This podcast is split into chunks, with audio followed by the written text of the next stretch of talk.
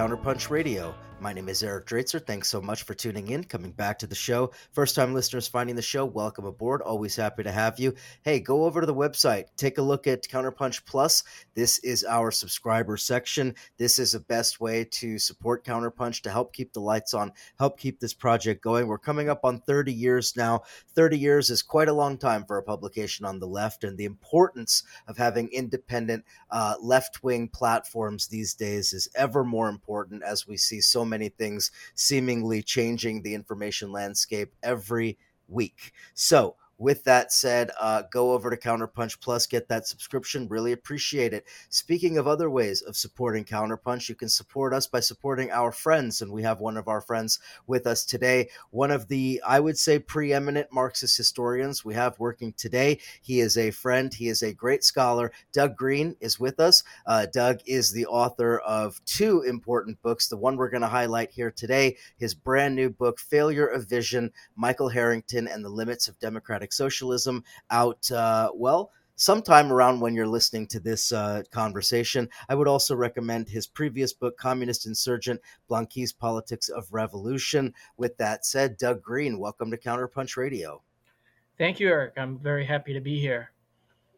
Hey, really happy to have you. And I want to commend you on this very important accomplishment. This book, I think it's a very important contribution to a lot of the discussion we have on the left. Obviously, uh, Michael Harrington himself as an individual, we'll get to, but uh, DSA as an important organization on the constellation of the left. And hey, what is it? Where does it come from? Very important to understand this. So let's talk about uh, Michael Harrington a little bit. Who is this? Doug, why in the world are you, a Marxist historian, a very serious historian in your own right, why are you spending all this time reading about, writing about, talking about Michael Harrington? Why a whole book on this man? So, Michael Harrington is probably the most important democratic socialist figure in the latter half of the 20th century in the United States. He was an author, a public intellectual, and a political organizer. The book he's most famous for is called The Other America, which was published in the mid 60s about poverty and was very important on the Great Society. And he was also, as a political activist, he was head of the Socialist Party of America, um, the Democratic Socialist Organizing Committee, and Democratic Socialists of America. And he was their founder and leader. And the reason why I devoted so much time to Harrington is DSA is now the largest nominally socialist organization in the US since the 1940s, when the Communist Party was at its height. Uh, roughly, uh, last I heard, was around 100,000 members, which is um, so, and th- they exercise a very wide influence on elected, you know, in terms of elected officials, people in political activism are often going to counter DSA. And it's worth asking and it's worth exploring what how much or how little their founders' ideas still influence those politics because that eh, and i would argue it actually casts a very long shadow over dsa well let's let's hold off on that for just a second and ask very quickly before we even get into that question what is democratic socialism? I guess maybe how do people on the left understand it today how did Harrington himself describe it? And then maybe secondarily, could you explain how that maybe differs from other interpretations of what that term means? Sure. Democratic socialism, it can, it's got a wide variety of meanings, but it's generally you say you can vote in socialism.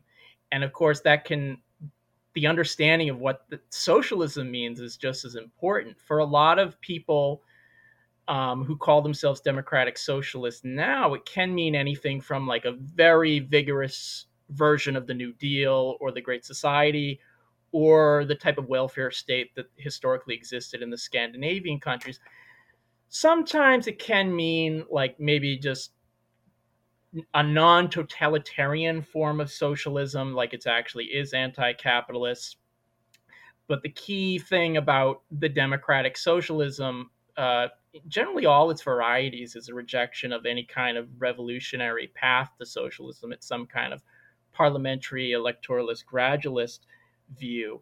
And for Harrington, um, he did actually think that there was a future beyond um, capitalism. He just was very much, he thought the next step was some kind, was like Sweden or the New Deal.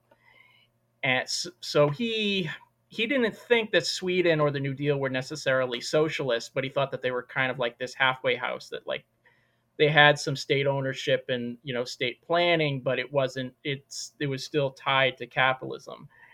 Something else I want to kind of emphasize is is a lot of this is very theoretical, but in practice, it really like it it it actually does make sense to use the terms democratic socialism or social democracy interchangeably because it's very amorphous how you get from capitalism to you know socialism you know if you're actually talking about a post-capitalist society because historic like at least since like 1914 social democracies just meant some kind of regulated capitalism and whatnot so this meant that since harrington did envision a post-capitalist future um, but did think that the next step was social democracy, that he was quite comfortable with those politics. He actually counted as his friends many of the uh, the leaders of and presidents and prime ministers who came out of the European uh, social social democratic party. So he was friends with Franz Mitterrand, the leaders of Sweden,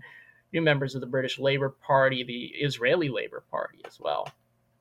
So for the, for him, it really it's like some kind of post-capitalist future was some kind of very long-term idea one thing i will say that does differentiate harrington from a lot of his cohorts in the socialist international or like these social democrats is he is still describing himself as a marxist and he is using marxist terminology and thinking to understand it whereas people like franz from mitterrand uh, really wasn't or the Israeli Labor Party, they really weren't interested in Marxist theory, even as some kind of abstraction. Whereas Harrington actually did try and situate his ideas within Marxism, what he called the democratic Marxism, which is the appendix of my book.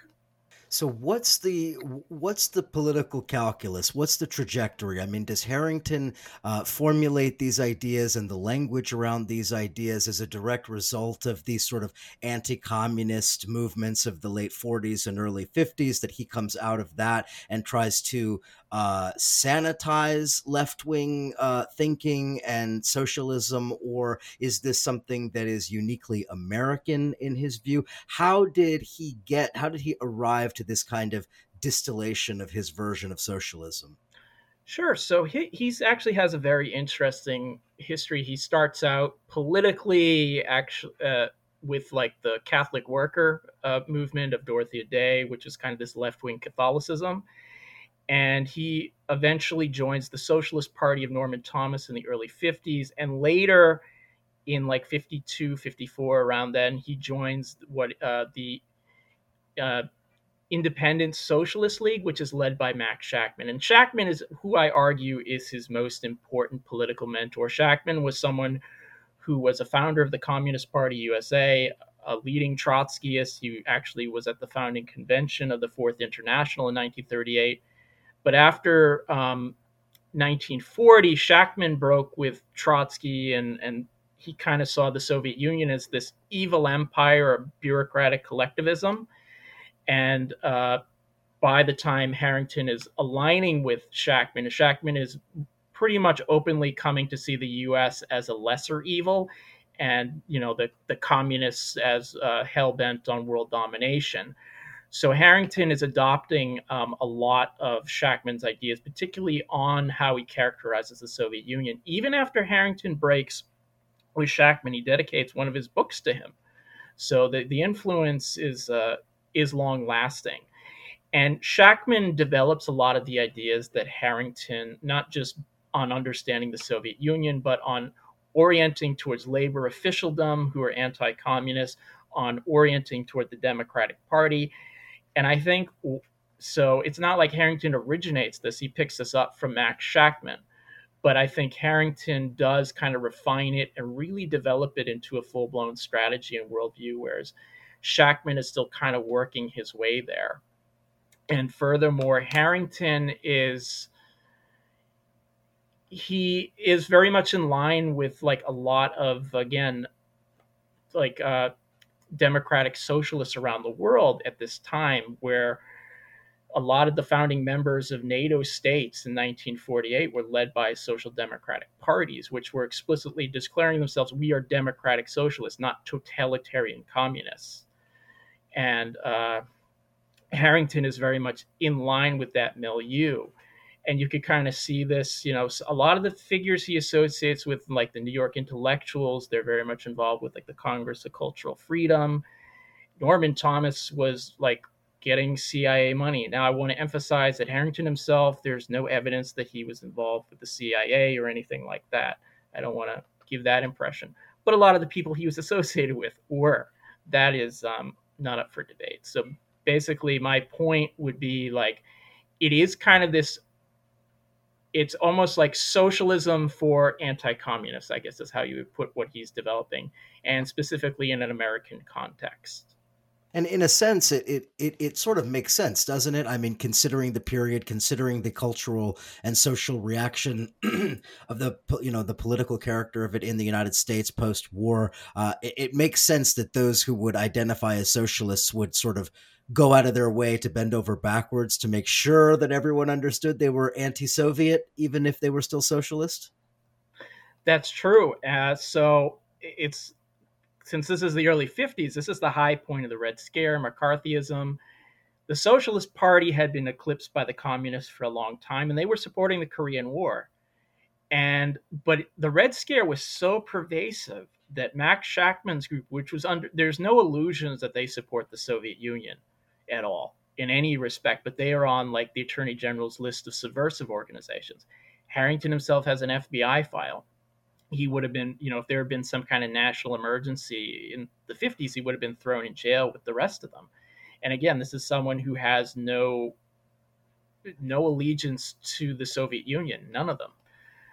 So a lot of like they're they're they they want to differentiate themselves from the Communist Party and the Soviet Union, but also want to make sure that you know they can have a voice in American society, and that does mean pretty much repeating the dominant ethos, even if uh, the McCarthyites still want to haul them away too.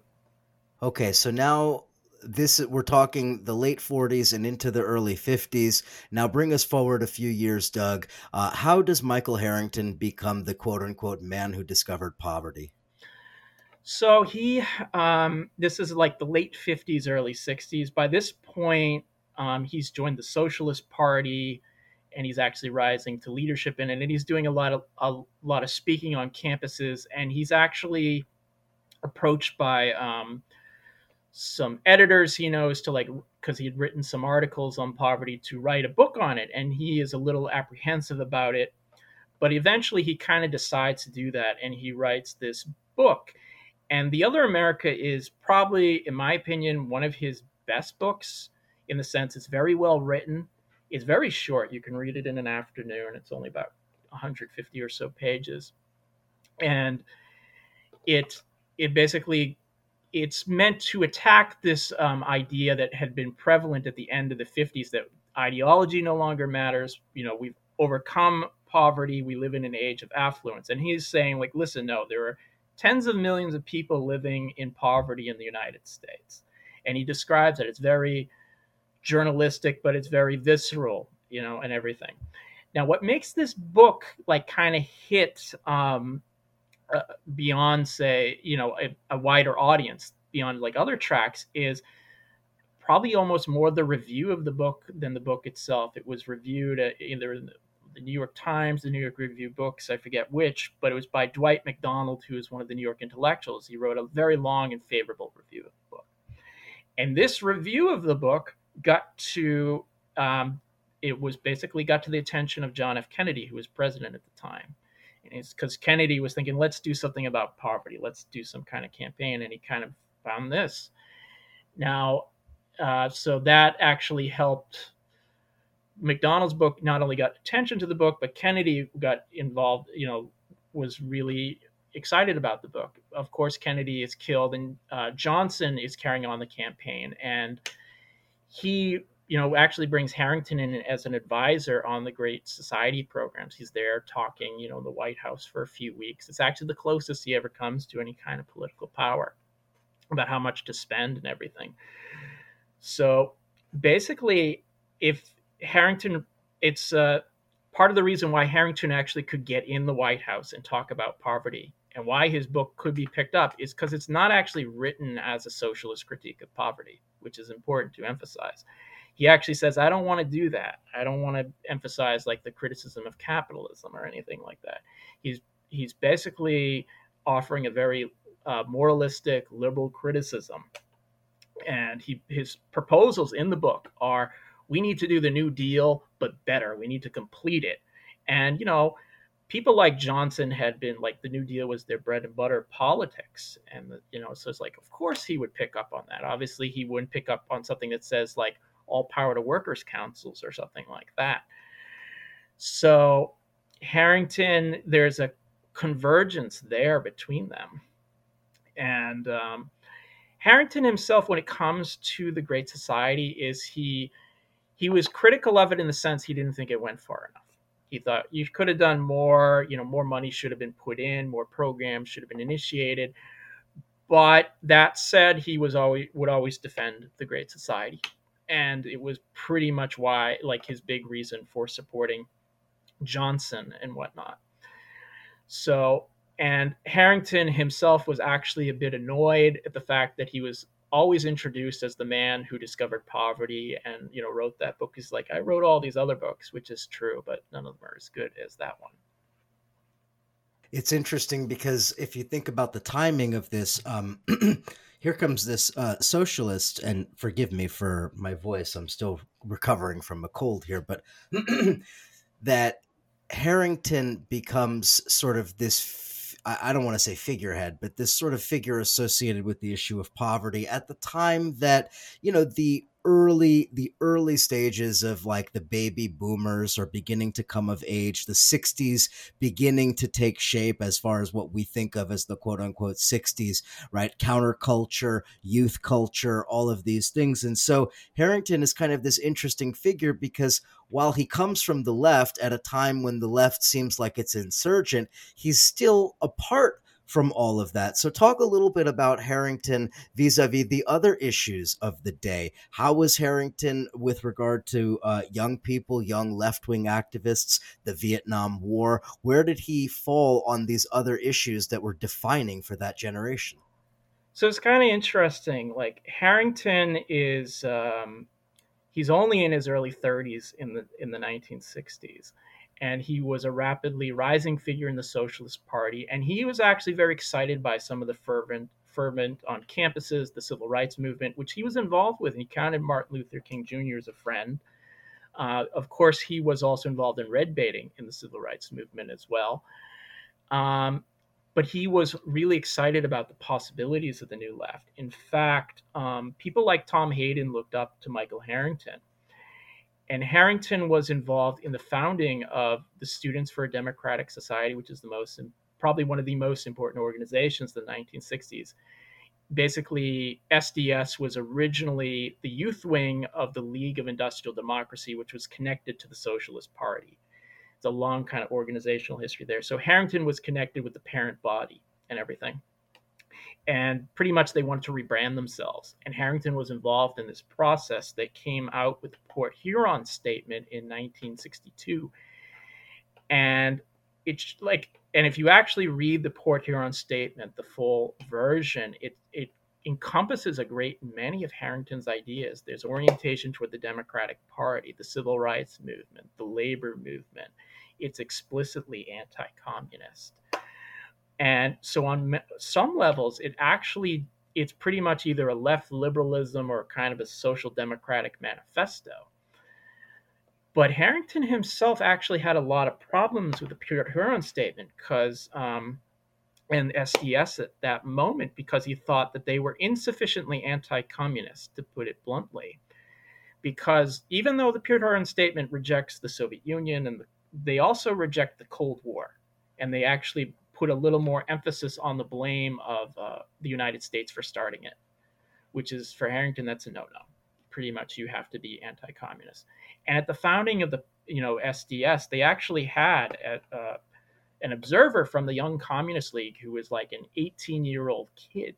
And for Harrington, this was equivalent to being, you know, having Joseph Stalin in the same room.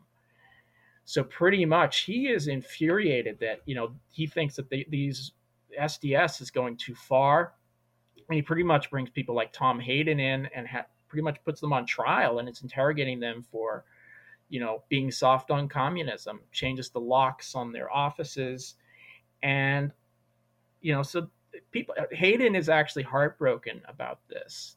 It's like the only time I've ever felt any sympathy for Tom Hayden. Um, but eventually cooler heads prevail, people like Norman Thomas, and Harrington kind of makes up with SDS in, in 1962. But he will apologize for his behavior at that event. But he Harrington says something else. It's like, you know, even if we didn't break over this, if I had behaved differently, the break would have come. And the break would have come over Vietnam. Because when the Vietnam War really picks up in 1964 65, SDS is really involved in the anti war movement. They're holding demonstrations. And I do want to emphasize here, although SDS is opposed to the war, it's not like I, I don't want, there's, Harrington himself is not so much like, let's bomb the hell out of them. The, the issue is not their opposition to the war. If you read Harrington's writings, he is very clear he's opposed to the war the issue of division is over how they oppose the war. SDS is willing to do things like hold demonstrations, burn draft cards, militant actions. They're not willing to no toe to the Democratic Party. They're even willing to have communists at their demonstrations and to support victory for the Vietnamese communists. For Harrington, you can't do that. You have to, you know, you have to stay respectable. You can't embarrass your Democratic allies you know, because he's because you can't get kicked out of that. That's where change happens for him. You can't do things like burn draft cards or break the law, and you certainly can't, you know, blame, you know, have communists in, in your demonstrations or support the National Liberation Front because obviously for him, both sides, but mostly the communists, are to blame for the Vietnam War. So this is the division. And eventually it does lead to a split between SDS eventually formally disavows its parent body. And Harrington is left, you know, adrift at that point. And he is aghast at like the um, currents of radicalism that come up in the 1960s um, black nationalism, you know, the, the women's movement, anything that has a revolutionary tinge to it. He sees it as the new Jacobinism, you know, it's the proto totalitarianism in, in, you know, coming coming up. And, you know, people like Irving Howe, who's a friend of Harrington, writes these diatribes against the new left you know, for embracing like Che Guevara and Marxism, Leninism. They think they should stay respectable and whatnot. So, pretty much at Harrington, he is initially very supportive of the new left, but as it turns to revolution, he is very much against it. Although I do want to emphasize he always wants to work with moderates in the new left. We're going to head to break in a minute, but before we do, I want to just talk a little bit about some of the voices on the left at the time who were opposing Harrington, who made very explicit their oppositions and their criticisms. Um, uh, you highlight a couple of them in the book. I'd like to ask you about them. One of them, who's close to a lot of our hearts here at Counterpunch, Peter Camejo. Peter Camejo has some pretty interesting criticisms of uh, Michael Harrington. So tell us a little bit about Peter Camejo, maybe one or two others who uh, had critiques of Harrington at that time from his left. Sure. So Peter Camejo at the time um, was a member of the Socialist Workers Party, so they were a Trotskyist organization at the time, and he was running for vice president's, uh, you know, uh, their vice presidential candidate. And this is actually 76, it's a little after, but he is pretty much saying to Harrington, like, you are a Democrat, you're not a socialist, you are just thinking that you can work with more, you know, people who are less racist, less sexist, you know, to somehow to get rid of the, you know, racism and sexism so he is very much against like Harrington's like electoral um, and reformist orientation. In and there's a, a, a, good series of debates between them on those questions, where Harrington at least you know does you know respond to those points. Um, another person who kind of um, from Harrington's left, who passed away a few years ago, was David McReynolds, who is um, a, a, socialist, a member of the Socialist Party USA. Um, he was a longtime pacifist. He, I think he ran for president a few times, and he was aghast at the Socialist Party's pretty much um, non-committal to oppose the Vietnam War. So those are just two people, but anyone who was in also, if you're looking to like the revolutionary groups that came out of SDS, none of them would have anything to do with Harrington. They thought he was too reformist, that he was soft on liberalism, soft on imperialism as well. Well, and I bring that up, of course, because it is so directly parallels some of the conversations we have today about electoralism and the role of the Democratic Party and the role of the left vis-a-vis, you know, U.S. politics. And many of those criticisms of Harrington and his devotion to electoralism are many of the same criticisms we hear today. Yeah, it's true. I mean, he he actually has a full-blown strategy. It's something called realignment, and that's what he he basically says that there's this new class that's emerged after World War II, and it's these technicians, these bureaucrats, these uh, you know students who are you know this new petty bourgeois, however you want to put it. And he says in Eastern Europe, all these people essentially became the administrators of totalitarianism. But in the United States, that there's a possibility that they could become the uh, foundation for a new majority.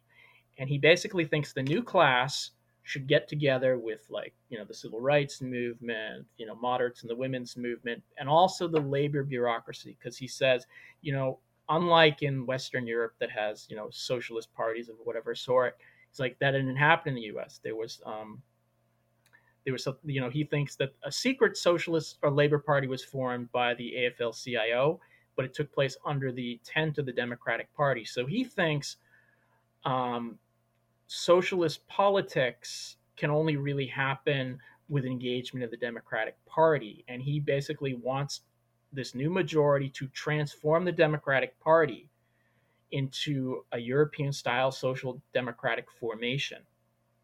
And all the racists and capitalists go to the Republicans.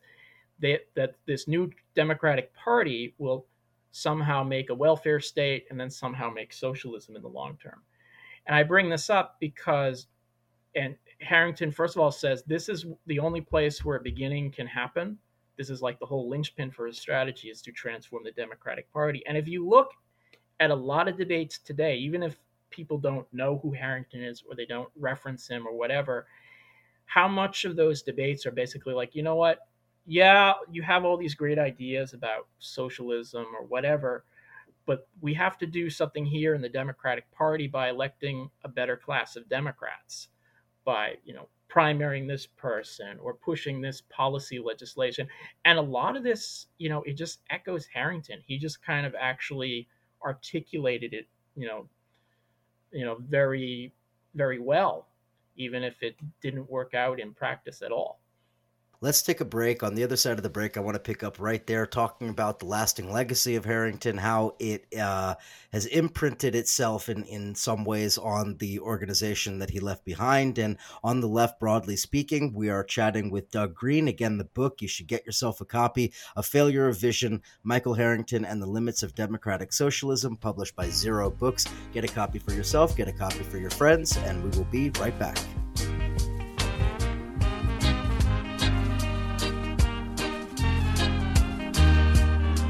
You're asking what is socialism and what it really means. It's equal rights for every man, regardless of his strength. So don't let no one fool you. Joshua said, Listen as I tell you. Joshua said, No man are better than none. Socialism is love between man and man. Socialism is love for your brother. Socialism is linking hearts and Poverty and hunger is what we're fighting. Socialism is sharing with your sister. Socialism is people pulling together. Would you believe me? Love and togetherness. That's what it means. Mr. bigger trembling in his shoes, saying he's got a lot to lose. Don't want to hear about sufferer at all. Said, One man have too many, while too many have too little. Socialism don't stand for that, don't stand for that at all. Socialism is love, love for your brother. socialism is linking Hearts and heads, poverty and hunger is what we're fighting. Socialism is Sharing with your sister. socialism is People pulling together.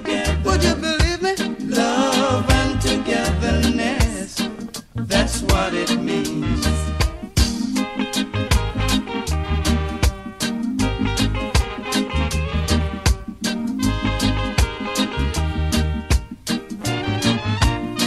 Socialism is Love for your brother. socialism is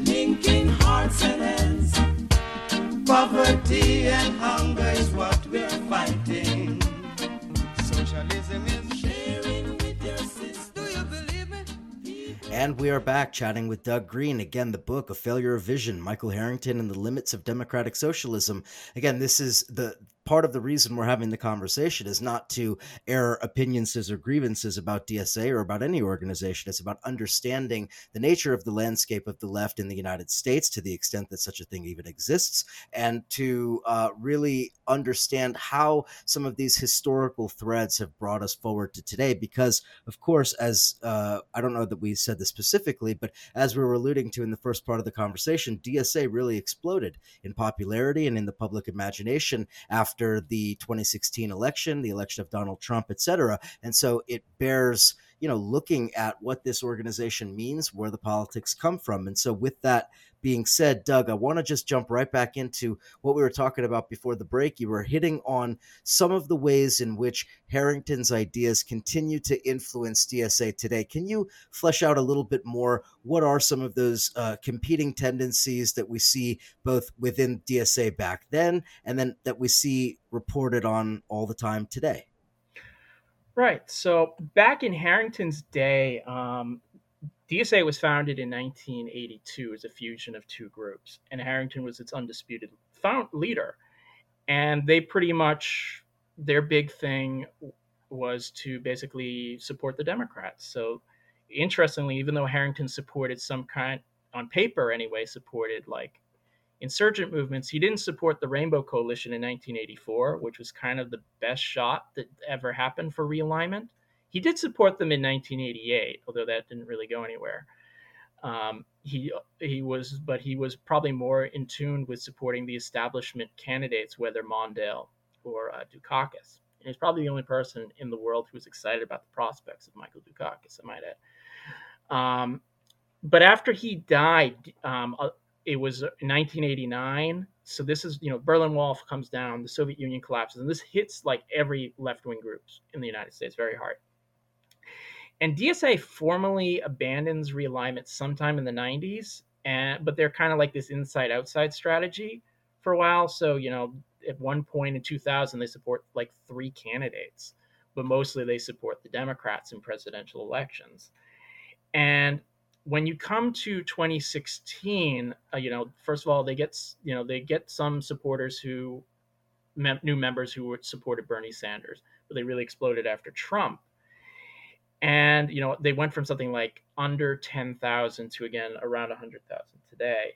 So in terms of like where you see Harrington's legacy in DSA, well, there are a few places. First is a magazine called Jacobin um, which was founded, I think, around 2010 or 11. I forget the year. And the founder of Jacobin, Bhaskar Sankara, counts Harrington as an influence very much. Um, and you know, I don't want to. Jacobin is not strictly like a DSA org org, uh, you know, magazine, but it does have a lot of DSA contributors. But if you read like Bhaskar Sankara's articles in um, in uh, in Jacobin, a lot of it is just repeating like the type of Harrington type strategy of supporting the Democrats and whatnot. So in 2016 and 2020, you know, they were pretty much gung ho for Bernie Sanders. There was like literally no criticism at all in any way. So you see a lot of that type of influence in terms of what Jacobin is saying.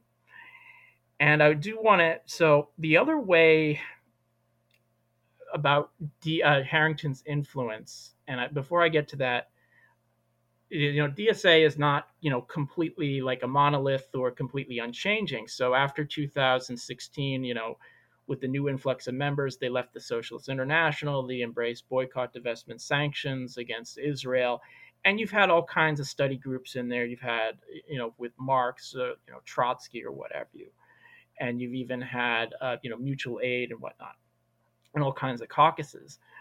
But a lot of their activity is like it's just like you know, for, it's electing Democrats. AOC, you know, who, they have like about a hundred or so members uh, who are elected to some office as Democrats, and a lot of that Harrington would have no problem with at all. And you know, I have to ask, like, how real is your commitment to boycott, divestment, sanctions when you vote when you your count as your members, you know, Jamal Bowman or AOC who vote for the IDF or to fund it? or you campaign for Bernie Sanders, who's voted for that as well. So there is that. So I actually say, like, I don't think, you know, I think 90 plus percent of DSA members don't know who Harrington is, have never read him or anything. What I will say is, I think in the organization as a whole, and in a lot of what it does, is uh, Harringtonism is basically this unspoken common sense, you know, what Althusser might call the spontaneous ideology. And so, because it's, you know, voting for Democrats, a reformist vision of socialism, you know, this kind of opportunism that is very prevalent, that's all kind of in tune with Harrington. And you honestly don't really need a big theoretical apparatus to do to justify that. That's like in the the era of American politics. DSA is just kind of expressing that in its own unique way. Now there are, you know, there. I bring up the Jamal Bowman because um, that's a very recent thing with DSA. Is uh, he's their congressman who voted for like the Iron Dome, and among members that there's been, you know, some pushback to that. You know, even calls to censure or expel him but the fact that Bowman is in DSA and has not been removed, that's kind of the lingering influence of Harrington, who was himself a very, uh, you know, fierce Zionist. So I think it's important to ask not only, you know, where do we critique uh, Harrington and DSA, but what does it represent? What did Harrington understand about solidarity, international solidarity in those days? Because it's hard to see where the socialist internationalism comes in based on his views vis-a-vis uh, Vietnam or the uh, you know the communist bloc or what have you. So where did how did Harrington view socialism uh, as an international sort of project, and uh, to what extent does that view shape how DSA sees international solidarity? So, in terms of how Harrington saw socialism, um, I, I, it's worth getting into what he thought of third world revolutions, which it's it's a very strange view. On the one hand, he thinks like that there can be no development under capitalism, you know, because of the way the international market, etc., is structured. But he thought like any attempt to move past it would basically lead to totalitarianism so he pretty much says, you know, you, people in the third world need to just kind of be nice and push for like some kind of international New Deal and everything. So he was pretty. Um, he he he was not a fan of pretty much most third world uh, revolutionary attempts. When he went to Nicaragua in the 1980s, he's like, I couldn't help feel sympathy, but I didn't want to look at this like you know the way fellow travelers looked at the Soviet Union like that's a, an issue when that country was under imperialist attack and all that. So he was, um, you know, he pretty much saw third world socialist attempts as foredoomed. He was, you know, he was opposed to the, you know, Palestinian struggle. He was much more uh, sympathetic to you know Western European, Scandinavian social democrats and the Israeli Labor Party. He saw that as much more. Uh, what he, he he saw that as much more in line with his politics, and he he looked like it's very strange to me because like um, this was someone who like would call like Che Guevara a totalitarian, but saw Robert McNamara, who was at one point head of the IMF or the World Bank, one of those organizations, as someone truly committed to the poor. You know, someone who had quite a history in you know Vietnam, you know, murdering lots of people. So Harrington was very much, you know, you could call, you know, he was not completely you know, gung ho all the time. He supported detente with the Soviet Union by the 80s and perestroika and that kind of stuff. But this was someone who had, you know, counted these these European social democrats as his allies. Like at one point, he was at a meeting of the Socialist International in Peru. It's in 1986. And they're meeting there while the Peruvian president is carrying out a counterinsurgency campaign and its government is massacring imprisoned guerrillas the same time. It's like uh, if that's you know what you consider compatible with socialism, I'm I'm not sure. In terms of DSA today and international solidarity, it's it's it's kind of strange. On the one hand, um, I'd almost call it schizophrenic.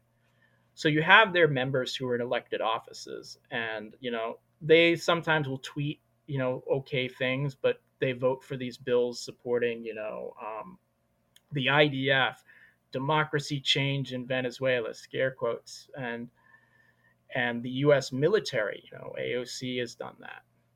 Sometimes, though, they have members who have gone on like um, you know visits to South America and published statements in um, support of you know lifting the blockade on Cuba or what have you. But again, it's like eventually these two positions really cannot coexist for long term. You can't say that you're opposed to US imperialism while your most prominent members vote to fund it. So it'd be interesting to see how that gets resolved. I don't like, I'm a historian, so I don't like making too many predictions on the future, but um, I know that does come up in like debates around Bowman that have happened in DSA as of late.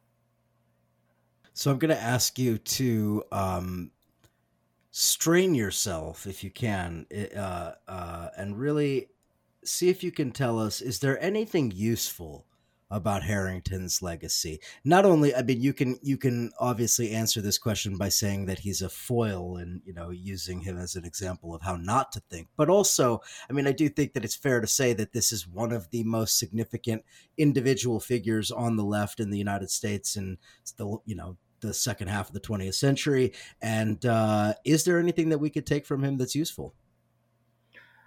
Um, my short answer would be no but my longer answer is um, I think as a writer, Harrington's actually a very good writer. Like he is actually very good at communicating ideas and making, you know, abstract concepts like comprehensible. I just think what he makes comprehensible and accessible is just not very good as a writer. I I actually did like a book he wrote. Um, it's called The Politics of God's Funeral. It's kind of like an intellectual history of what happens after religion stops being the guiding force in the Western world.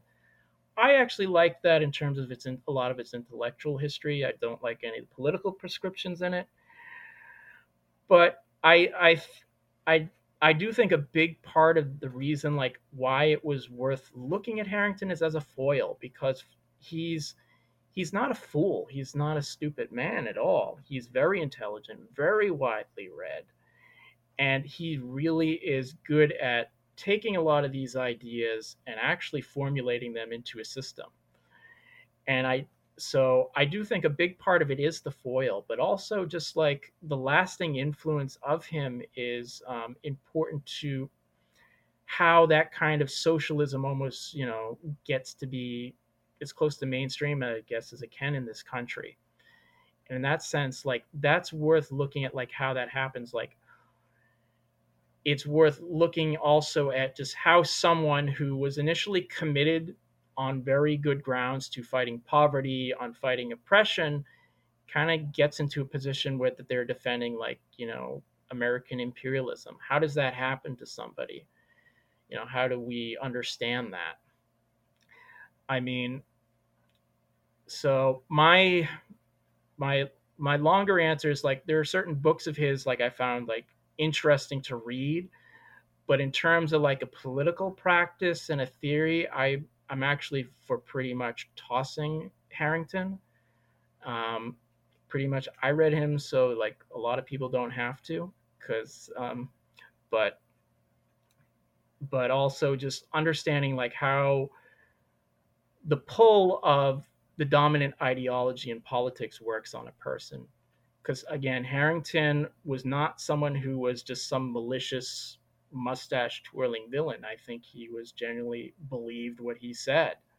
I just but how you get there and you just can kind of see that because it does happen to many leftists today. Like you think i'm going to change the system from the inside and it changes them. And you can kind of see that on harrington on like a larger scale i guess.